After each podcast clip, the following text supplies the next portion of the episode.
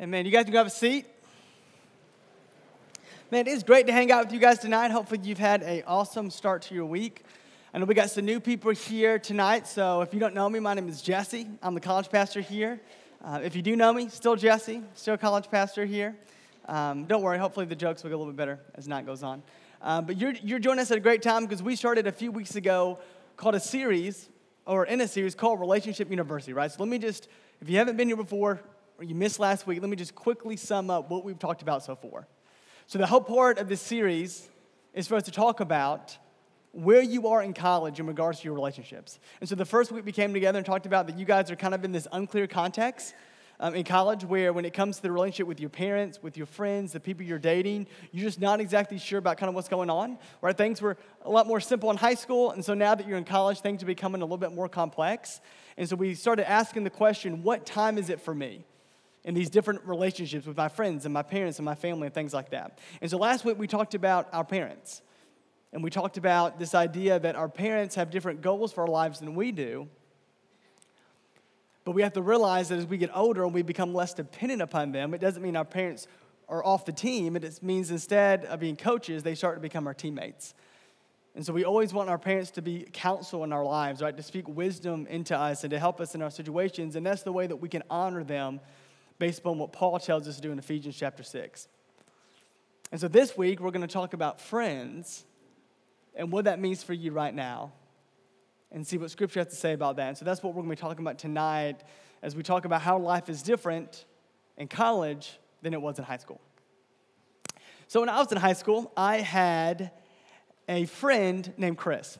Now, every person has a crazy friend, right? And see, Chris was this crazy friend, the person who just had the reputation of doing insane things. But whoever you're thinking what you're thinking in your mind, I can almost guarantee you that Chris was just a little bit crazier than that person. Because I doubt that the person that you're thinking of, one time in their science class, thought it would be a good idea to lick a sheep's heart. Right? Or to drink baby oil to find out later that it's deadly. Or I doubt that your friend, when a school rat was found in the cafeteria, grabbed a plastic fork and chased it down in hopes of eating it, right? I mean, that was Chris for you. That was the kind of stuff that Chris did. But honestly, even out of all those things, that wasn't the, that wasn't the craziest thing that Chris did. So there was one day that Chris showed up at school, and he looked a little bit different than he did the day before. You know, like when you see somebody and you know they did something different, you know something's changed, but you can't quite figure out what it was, right? That would have been a lot of you if you would have saw Chris, right? So Chris shows up to school one day just looking a little bit different. And see, Chris had really thick eyebrows. And people used to make comments about Chris's eyebrows. And so Chris thought it would be a great idea to try to stop the bullying by eliminating the one thing that they were bullying him about. So he shaved his eyebrows. Just shaved them off. Just did it. Just shaved them off. See, what, but what Chris failed to realize is that might have silenced the bullies, but it didn't silence his friends, right? Because we were very quick to make fun of him. And I promise you, he looked so much like the devil on Passion of the Christ. I mean, not even funny. Not even funny, right? Not even funny. Not even funny. But as crazy as Chris was, Chris also had a very serious side. And see, Chris and I were really close, and we hung out a lot outside of school. And when we hung out, Chris and I also often had really deep talks just about life. I mean, we'd have spiritual conversations, we would talk about God, we would talk about theology, we would talk about apologetics, and we would even find ourselves disagreeing on how to understand and interpret different passages of Scripture. I mean, Chris and I would have conversation about his parents, and he would talk about the frustrations that he had because of the way that they treated him since he was the youngest in his family. And when he would tell the stories and react them, you could, you could feel how much it bothered Chris that his parents just didn't respect him. And we also spent time just sharing the different struggles that we faced in our lives. And Chris opened up and would talk about the things that he was just trying to stop, but he just couldn't. so we had a lot of just deep conversations, a lot of talks throughout our friendship. And as you can imagine, we got really close to the point that even when high school ended, Chris and I continued to remain friends, right? We continued to hang out. And it's no surprise that when I got to the point in my life that I decided to tie the knot with my beautiful bride, that Chris was my groomsman, right? He was one of the guys standing next to me on one of the biggest days of my life, right? That's Chris. There's another guy that I knew in high school who, also, who I'd also call my friend, and his name was Zach. And see, Zach was the type of guy that every single person loved to be around. First of all, because this guy wasn't intimidated by anybody. I mean, nobody at all. Like, it was amazing. Like, he was the type of guy, because I played baseball with Zach, we played sports together. And so, like, the coach could be, he's the type of guy, like, he'd be in a situation where a coach could be, like, chewing him out, like, face red, spit coming from his mouth, just screaming at Zach. Everybody else is just feeling, like, really uncomfortable, just kind of sitting there.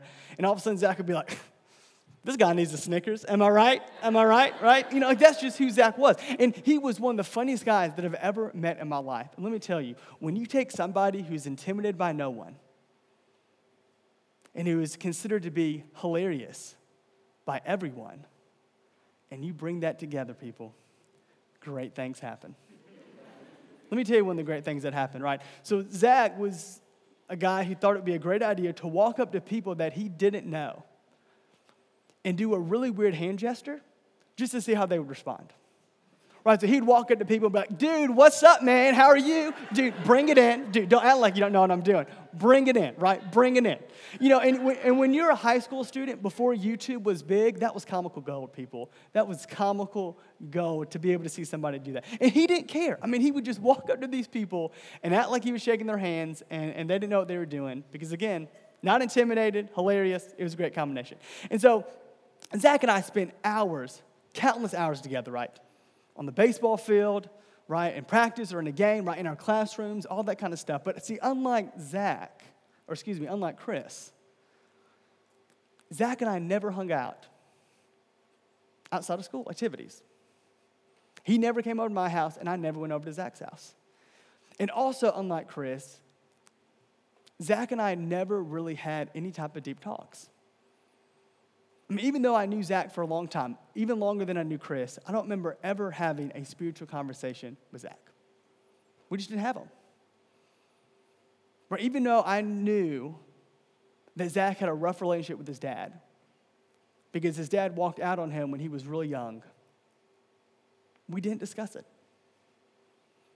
And even though we had countless of opportunities to talk about the different struggles in our life, we never did, right? We didn't even talk about the struggles that we had on the baseball field. That just wasn't the type of things that we talked about. So, unlike Chris, Zach and I had a very surface relationship. Where we just kind of talk about things that you just kind of have in conversations with people that you see that you don't ever take it to the next level. And so eventually high school comes to an end, and it's no surprise that Zach and I stopped hanging out. I mean, I saw him occasionally, maybe like at a football game or something like that, but we never, you know, took time to hang out. And so by the time my wedding came around, I don't think it even crossed my mind to invite Zach to it.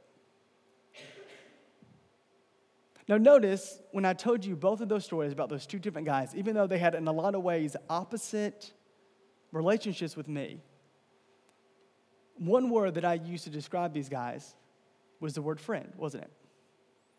And, and none of you were surprised about that, right? Because the way I described it sounds like the way that we would describe a friend. Because even though I had deep conversations about struggles with one guy, and even though I had surface conversations about sports with another guy, and even though one guy was in my wedding and the other person wasn't even invited to it, I would consider, even still today, both these guys to be my friend. And I definitely consider them to be my friends in high school. And the reason I tell you about these two guys is because they illustrate something that we all know to be true in our lives. And this is the idea that the word friend is vague. The word friend is vague. It can be used to describe so many different people in our lives. It can be somebody who we can have deep conversation with. It can be somebody we have surface conversations with. Somebody who we hang out with only in school. Somebody who we hang out with mostly outside of school, right? I mean, the word friend is vague, and you guys get this, right? I mean, we can talk about the different categories of friends that we have in our lives and understand how vague this, world really, this word really is.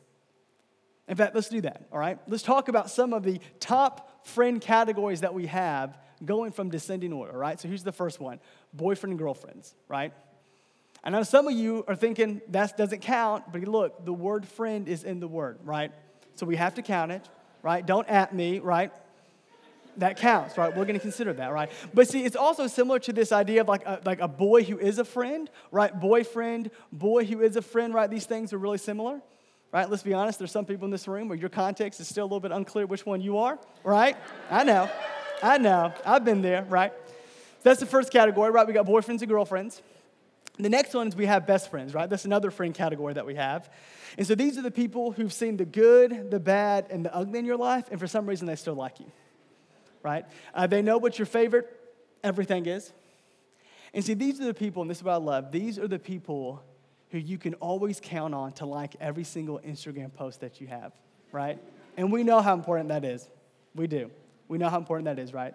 So we have your best friends, and then next we have close friends, right? So these are the people who are kind of like the contenders for future best friends, right? I mean, you enjoy hanging out with them, right? When you get to see them, it's nice, right? You, you enjoy when you talk to them, but really, if your schedule lined up a little bit better, you might be best friends or closer, but it's just not how it is right now, right? As things stand currently, if your best friends are Chick fil A, which obviously they are, then these people would be Zaxby's, right? I mean, they're good, but like, like they're definitely not great. I mean, let's not, like, let's not get carried away, people, right? Let's not get carried away. Right, so those are your close friends. And then after that, and I love this category, you have your class friends, right? So these are the people that you have class with one semester. And when you're having class, you're, you're noticing that you're really starting to click with them, right? So, you know, you do a group project and it seems more like a hangout than a class assignment. You actually enjoy studying for tests when you're with them. And, and when you need somebody to, you can bank on these people commenting on your discussion board post, right? Like that's who they are. Like these are those people, right? And so you might even get to the point with these people that you start to like them well enough that you're even thinking about asking them to move in with you and your roommates next to you, right? I mean, you're just starting to get close with them. But when the semester ends, you realize that you don't know their name, right? you have no way of contacting them. And you're totally fine with that, right? I mean, yeah, you guys had a good run and now it's over, right? So you just kind of you just of move on with your life, right? I love class friends because we all have them and they're great, right? And the fifth and last category, um, probably the most condescending one, is Facebook friends, right? So the um, highly neglected or abandoned Facebook account that you have, right? The 1,300 friends that are on there, uh, most of which you have no idea who they are, right? Um, barely know them. Maybe you know them because somebody else made the mistake of befriending them. So you saw you had four mutual friends. And so you decided to do that, right? It was probably your parents, let's be honest, because they're the only ones that were still on there, anyways. And so you kind of become friends with them, but you don't really know who they are, right? We all have those people, uh, countless people on Facebook who we aren't really sure who they are, but somehow they're our friends, right? And so what we see based upon these different categories is very simply the word friend is vague, isn't it? It is vague. You see, this is important to realize when it comes to the vagueness of this word. Because if the word friend is vague, then what it really means is that friend is how we want to define it, right? We get to determine what a friend is. Friend means to us what we want it to mean to these different people. And so, because of that, we end up treating the different people in these categories, like the different people on our friends list, differently. Because again, the word is vague. And what ends up happening because we treat these people differently, our friendships go in many different directions with them. And see, this is what happens the word friend is vague because our desire for friends is what determines what kind of relationship we have with them, or a better way of saying that, right? What determines the directions of our friendships is what we desire. Right? What determines the directions of our friendship is what we personally desire, right? So let me explain this. Right? So let's say that there's somebody uh, that you're friends with, and if you're honest, they're kind of starting to annoy you a little bit. Right? Maybe they're that class friend who hasn't realized that the semester is over and that you've moved on with your life. And so they ask you to grab lunch. And even though you can, you kind of make some kind of lame excuse because you really don't want to, right? We all do it. There's no judgment here, right? Right? You're a good southerner, so you don't say no, you just make an excuse. and you kind of, you know, you get out of hanging out with them. But if on that same day you had another friend, and let's say this friend is close to somebody that you want to date, and they ask you to hang out and grab lunch that day, right? You will clear your schedule to hang out with them, won't you? Right? What's happening here, right? See, you don't have a desire to hang out with somebody who's annoying, so you don't. Right? Again, there's no judgment here. We've all done this. But you do have a desire to hang out with somebody who can be a potential wingman. So you do. And so what we see is often in our friendships, the way that we treat people is based upon what we want. We treat people differently based upon what we want, what we desire from the friendship, because desire determines direction. When it comes to our friendships, desire determines direction. And so often the times we do this and we don't even realize it. I mean, we might have somebody who we really want to talk to, so we make t- we'll make time to see them after class. Right? But then we have other friends who we're just, you know, honestly, we're just not really feeling it right now with them. Right? So when we go to the TMB, we just pretend like we don't see them. Right? And then if anybody bothers us, we'll just ghost them. Right? Because what's happening is how the friendship is going is based upon what we want. Right? Our desire in the friendship is determining the direction where it goes. And this is why this is tricky. This is tricky because the word friend is so vague. We can treat these people differently and we don't feel bad about it. Because they're still our friends, right? At the end of the day, the person we pretend like we don't see at the TMB is still our friend. And the person that we choose to hang out with between classes is still our friend, right? Because the word is so vague, we don't feel bad that we're treating different people differently. And in certain ways, it's kind of nice for us. And we kind of like it. And so, what we discover is that relationship or relational vagueness is convenient. We kind of like this because relational vagueness is really, if we're honest, it's convenient for us. Right? We know this is true in dating, right? Because you, will meet those people who are not dating and, and they'll say stuff like, you know, we just, we just don't want to put a label on it, right? You know, we, we don't want to be defined by a system, right? Instead, we want to defy the system, right? Or something like that. So we understand that that happens in dating relationships, but what we often don't realize is that happens in friendships as well. And the reason relational vagueness is convenient in friendships is because we can treat people differently and we don't feel bad about it because they're still our friends. They still fall under this vague category, so we can treat people differently, right? ignore some, hang out with others, pretend like we don't see others, go out of our way for some. We can do all that and we don't feel bad about it. Because relational vagueness is convenient. And even though this might be good for us, what we often don't realize is that this isn't so great for the people that we're friends with. Because what ends up happening is because we might look at this as being convenient, somebody else looks at us as just being flaky. And so what happens is we end up being what we can call a, f- a fair weather friend. Right? A fair weather friend is somebody who's a friend when it's nice, they're a friend when they want to be, they're a friend if they have a desire in or out in the relationship, but then when they're not something there for them, when they can't get anything out of the relationship, they just back off. So sometimes they're completely reliable, and other times they're completely out of the picture. Like sometimes they're there for us, and sometimes they're absent. And they're focused on what they want from a friendship instead of focusing on what the other person needs. Right? That's the fear with a friend. And when we find ourselves focusing on relationships and looking at them based upon what we want, based upon our desires, that's what happens we end up treating people as a fair with a friend. We end up finding ourselves doing things because we want to instead of focusing on what they need out of a relationship.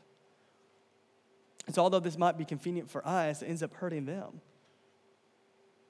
Because instead of getting a good friend that they need, they end up getting a fair with a friend that they don't really want. And so we end up being the type of friends that people can't count on, people can't rely on, because we're too busy focusing on what we desire and allowing that to determine the direction of the friendship. But see, even though the word friend is vague, the type of friend we are to the different people on our list should always be specific. And today I want to talk about what specific type of friend we are called to be based upon what Scripture says. So if you have your Bibles, open up to John 15. That's where we're going to hang out tonight, is in John 15. And to give a little bit of context, Jesus is sitting here the night before he's about to go to the cross. So it's the night before his death, and he's hanging out with his different disciples. He's spending time with them. And here, Jesus is going to tell us what type of specific friend we are called to be to everybody that we're friends with. But before we get to our key verse, which is really verse 13, I want us to look at John 15 15 to get some context. Right? I think to really understand what Jesus says earlier, we have to look at what he says after. And if that sounds confusing, hopefully it won't once we get to it. So let's look at John 15 15, read that together, talk about it, and then look at our main verse. So John 15, 15 says this, right? Jesus talking to the disciples, they're hanging out, they're having the Last Supper together, and this is what he says. He says, No longer do I call you servants, for the servant does not know what his master is doing, but I have called you friends. For all that I've heard from my Father, I have made known to you. So if we read this, to be honest, these words probably don't jump out at the page at us. But if you were sitting around as Jesus was saying this for the first time, these words would have been absolutely groundbreaking. Because, see, in the Old Testament, God's friend list was pretty short. So, as the disciples were sitting there, they would have known Moses and Abraham as being friends of God, right? That's kind of where it ended. That was based upon what the Old Testament taught, how they saw God's friends list. But as Jesus is sitting here talking to them, he is telling them that that's changed. And now they're the ones who are included on this list. And what's interesting is that the word friend that we see here is used earlier in John 3:29 to talk about a best man at somebody's wedding. So this isn't a surface friendship that Jesus is talking about, right? This isn't a friendship that Jesse had with Zach. Instead, this is a friendship that Jesse had with Chris. This is a close, personal friendship that Jesus is talking about that he has with his disciples. And so, as Jesus is speaking these words the day before his death, he is absolutely redefining the relationship between God and man. And he is telling his disciples that they are friends of God. And what Jesus told his disciples 2,000 years ago is what he's also telling us tonight.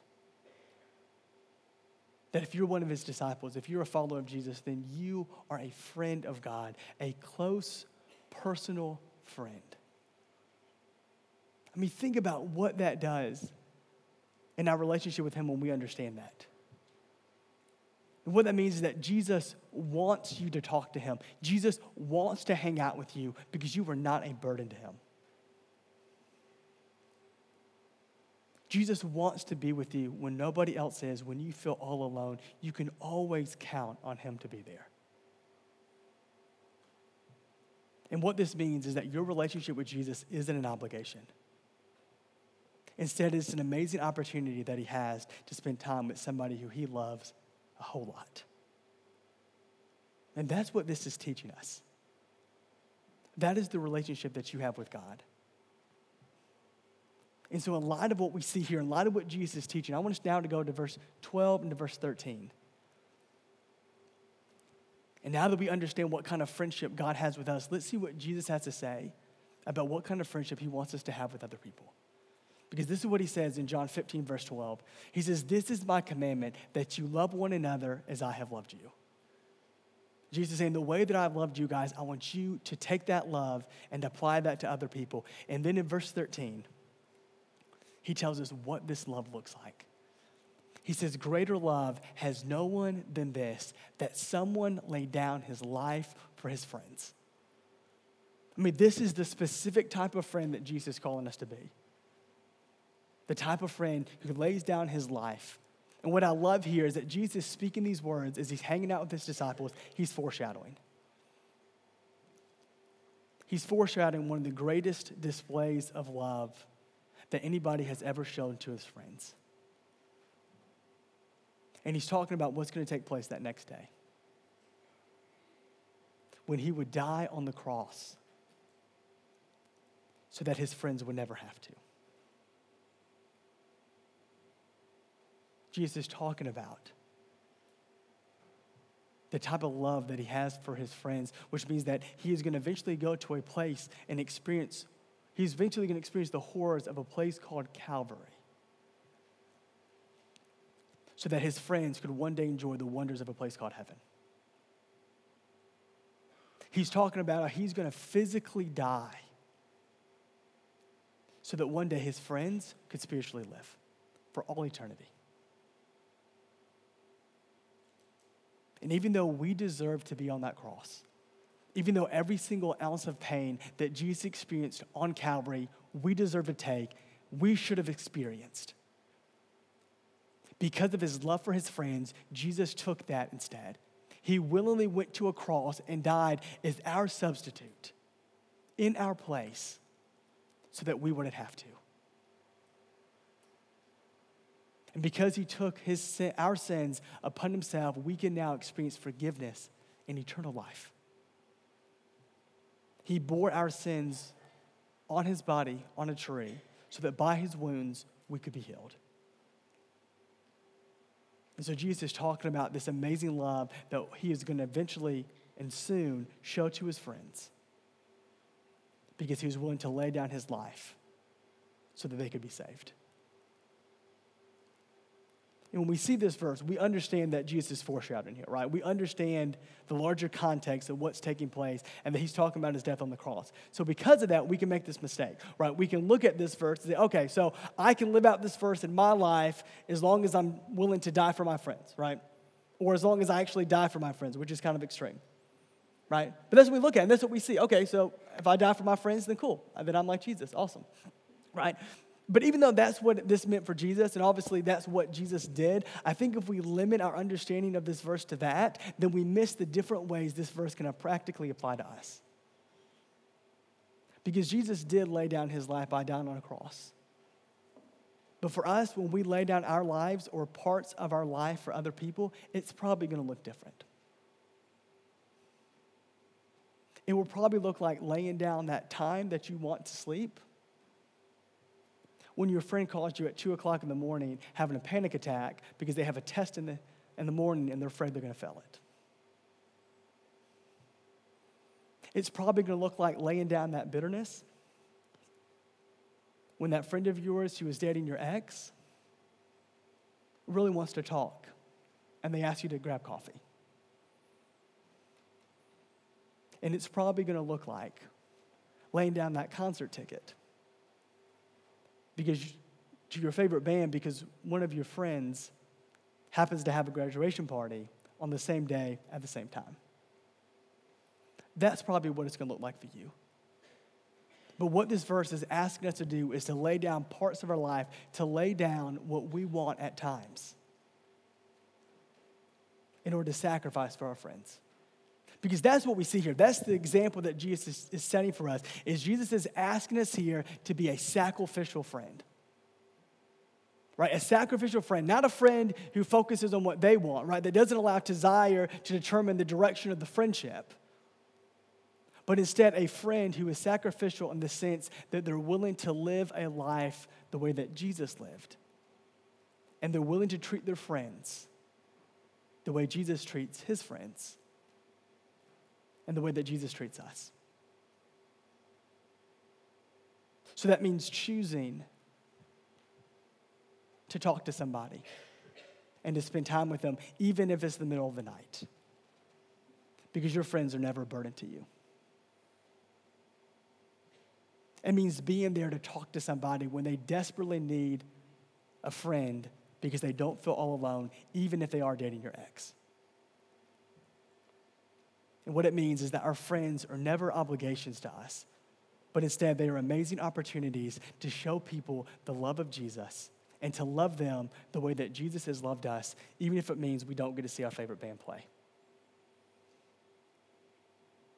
And so, what we are called to do is just as Jesus was a sacrificial friend by laying down his life for us, we are called to be a sacrificial friend by laying down parts of our lives for others. That's what we're called to do. And what's great about being a sacrificial friend is you can literally be that to anybody, right? Regardless of where they fall in that categories of friends that we talked about earlier, regardless of who they are, you can be a friend to them, right? You can be a sacrificial friend to a close friend, to a best friend, to a class friend, and even to a Facebook friend, right? Just like the post of the dog, right? We know it's not that cute, but it will mean the world to them, right? Sacrifice yourself to do that, right? That was a joke. That was a joke. I'm not a dog hater. Um, right? But we can be a sacrificial friend to anybody, right? It doesn't matter who they are, we can choose to be a sacrificial friend. And so, what that means is not everybody has to be our best friend. We can continue to have these categories that we talked about. But what it does mean is that we're a sacrificial friend to every single one. And so, what we have to do is figure out what time it is in these different relationships and ask ourselves, how can I be a sacrificial friend? And this isn't always going to be easy this isn't always going to be convenient. Because it's a lot easier to ignore that phone call in the middle of the night than to answer it. But that's a good thing. Because if there's one thing that this passage teaches us, is that true friendship is based upon inconvenience, right? True friendship is defined by inconvenience. Because there is nothing convenient about the cross. There is nothing convenient about pouring out your life and dying on a cross for somebody else. But Jesus was willing to do that. He was willing to sacrifice himself. Not so he could get what he wanted, not so he could get what he desired, but instead so that he could give us what we needed. And that's what we're called to do as well. We're called to be a sacrificial friend to others, even when it's inconvenient. Because true friendship is defined by inconvenience. Let me tell you a little bit about your context to tie this back to what we've been talking about in the series. Right, right now, you are in a context in college where being inconvenienced is common. It's common because, as we talked about last week, when you get to college, you start to become less dependent upon your parents. And so the people that you know, the people that you hang out with at JSU, oftentimes these people aren't seeing their parents nearly as much as they used to. And so, what that means is when times get difficult and they become distressed, they can't just walk down the hall anymore and talk to their parents. And see, that's where you come in. And that's why friendship, I believe, one of the most important contexts of friendship is in college because now you have the opportunity to step up. Because when there's fewer parents, there should be more friends. There should be a support system here who is rallying around somebody and being with them when they need help, right? When they need somebody to step up and do something, right? And they need somebody to help jumpstart their car, even though it's below freezing, because they have a 7:30 class they need to get to, right? They need somebody who is willing to put a whole day aside, even though they have schoolwork, even though they need to study, they put a whole day on the side to hang out with somebody, to hang out with a friend, because that person expected to spend the rest of their life with somebody and suddenly they chose to break up with them. And so you're in a context now where people are going to need you, and it's going to be inconvenient. But you have the freedom now and the opportunity now to step up and to be a good friend, to sacrifice what you want so that they can get what they need. Not to focus on what we can get from a relationship, but instead to focus on what we can give to one. And so, as we wrap up, here's my challenge to you. In a context that is unclear, and in a culture where the word friend is vague, choose to be a sacrificial friend. Choose to be inconvenienced. Choose to lay down parts of your life in order to help other people, in order to be there for them. Choose to love others the way that Jesus has loved you. That's my challenge for you. Choose to be a sacrificial friend. And when you do that, now you'll point people to the cross. You will point people to a God who loved them enough to die for them. So let's choose to be a sacrificial friend. For our good, but most importantly, let's do it for God's glory. Let's pray. Father God, thank you for tonight. Thank you for the opportunity we have to come and talk about what it means to be a sacrificial friend. And ultimately, God, thank you that we have this perfect example of a, of a friend in Jesus. Someone who was willing to go to a cross and die in our place so that we would never have to, who showed us what it means to truly sacrifice. And Jesus, just as you have laid down your whole life for the love of your friends, may we lay down parts of our lives for those that we love. And like you, Jesus, may we not look at friendships as obligations, but amazing opportunities. Opportunities, Lord, to serve and to love. And when it's so easy to focus on what we want, may we choose to focus on what other people need, even when it's hard. Because, Jesus, as you, as you have shown us, True friendship is defined by inconvenienced. So, God, be with us right now as we sing a song that talks about Jesus, that you are better. May we sing to this song, may we sing this song reflecting on who you are and what you've done for us. And that you showed us that no greater love is there than this that somebody should choose to lay down their life for their friends. And may we do that right here and right now. In Jesus' name I pray.